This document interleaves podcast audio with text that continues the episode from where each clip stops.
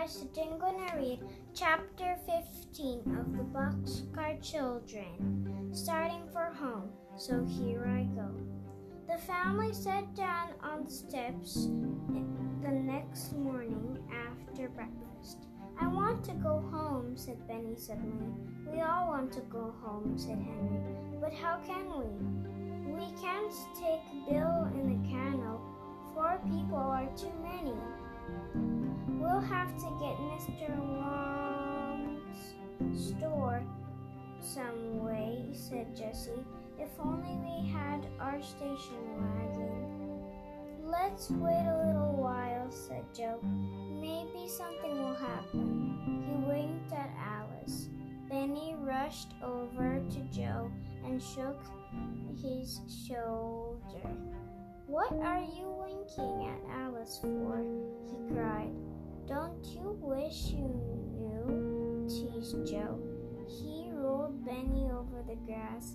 Get up and look what's coming, boys, called Alice. She pointed up the road. Coming around the corner was their very own station wagon. It's the station wagon, shouted Benny. That's Mr. Long driving, and his boy with him. Benny began to jump up and down. He waved with both hands. Mr. Long soon saw him, stopped at the little house, and got out. He laughed to see the children so surprised. You didn't hear us, did you? He said. Joe and I made a lot of plans up at the store for that day. Henry, I was sure you heard us, said Joe, laughing. I have just asked Mr. Long to meet us here in 6 days when you suddenly came around the corner. No, I didn't hear a word, said Henry, smiling, but Mr. Long came on the right way. We do want to go home. I never thought I would want this trip to end, said Violet, but I know I want to get home to see Grandfather, and we all want to get Bill home to Mrs. McPiercher. Don't tell me you have found Bill, said Mr. Long, much surprised. Oh yes, said Benny. Remember Dave Hunter the hermit? Yes, said Mr. Long. You mean he is Bill? Jessie said. Yes, and it's going to be a big surprise for Mrs. McPiercher. Joe, shouldn't we send a telegram to Grandfather? Good for you, Jessie, said Joe. We'll do that just as soon as we find a place. Come on, shouted Benny. Let's go. A little house was soon full of people rushing around, rolling up bedrolls. They put things into the bag of the station wagon while Jim packed a big lunch for them to eat on the way home. Jessie took the money out of the tin box and put it carefully into her handbag. I'll take care of this, she said. We carry that money around as if it were just pieces of old paper, said Violet, laughing. It is, said Benny, as he carried his bedroll to the station wagon. Why not let me cut off that long bread before you go, Mr. McPiercher? Asked Jim Beard. Before you go, Mr. McPiercher? Asked Jim when he came over with the lunch. I can cut it for you. How do you feel about it, Bill? Asked Joe. Do you want it off? Of course I do, said Bill. Don't you remember I said I would not look more like Bill McGregor? So the family all watched Jim as he cut off Bill's long beard. then shaved him. "What a change," said Joe. "You certainly look fine, Bill." "A fine-looking man," said Jim. "Look at yourself, Mr. McPiercher. Yes, you've got a nice smooth face," said Benny. "Mr. McPiercher will like you better this way." "Oh dear," said Jessie suddenly. "We forgot all about the two canoes. We can't leave them here." "Yes, you can," said Mr. Long. "That's why I brought my boy with me. We can paddle them back. Don't worry about the canoes or the tents. We'll take them with us." Benny took Bill's hand and said, "You'll be surprised, Bill, when you see where Mrs. McPiercher lives. Grandfather's big house is very nice." Bill smiled at the little boy. "I know that house very well," he said. "What are you going to do about this house, Bill, asked Jim Carr.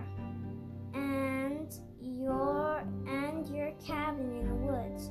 "You can have them both," said Bill quietly. "You are always very kind to me, and gave me things to eat when I didn't even say thank you." "That's right," said Jim, "and thank you. Nobody ever gave me two houses in one day." At last, everything was ready. Bill sat in front with Benny and Joe, who was going to drive. Alice and Violet sat behind them. Henry and Jessie sat on the back seat. "Now we are really going home," shouted Benny. We did find Bill, and we did find the money, Joe. Won't Grandfather be glad?" Joe turned the station wagon around, and the children waved goodbye until they were out of sight of Old Village. "Little boy," said Bill suddenly, "how much money is in that tin box?" It was all $100 bills, said Benny, "and it was $4,000 in all." $4,000, said Bill in great excitement. "That's exactly right. How did you say put in it there?" "We aren't sure," said Joe kindly. "You must tell us that." "I'm afraid it was my own brother Sam," Bill told them sadly. "I understand the whole thing now."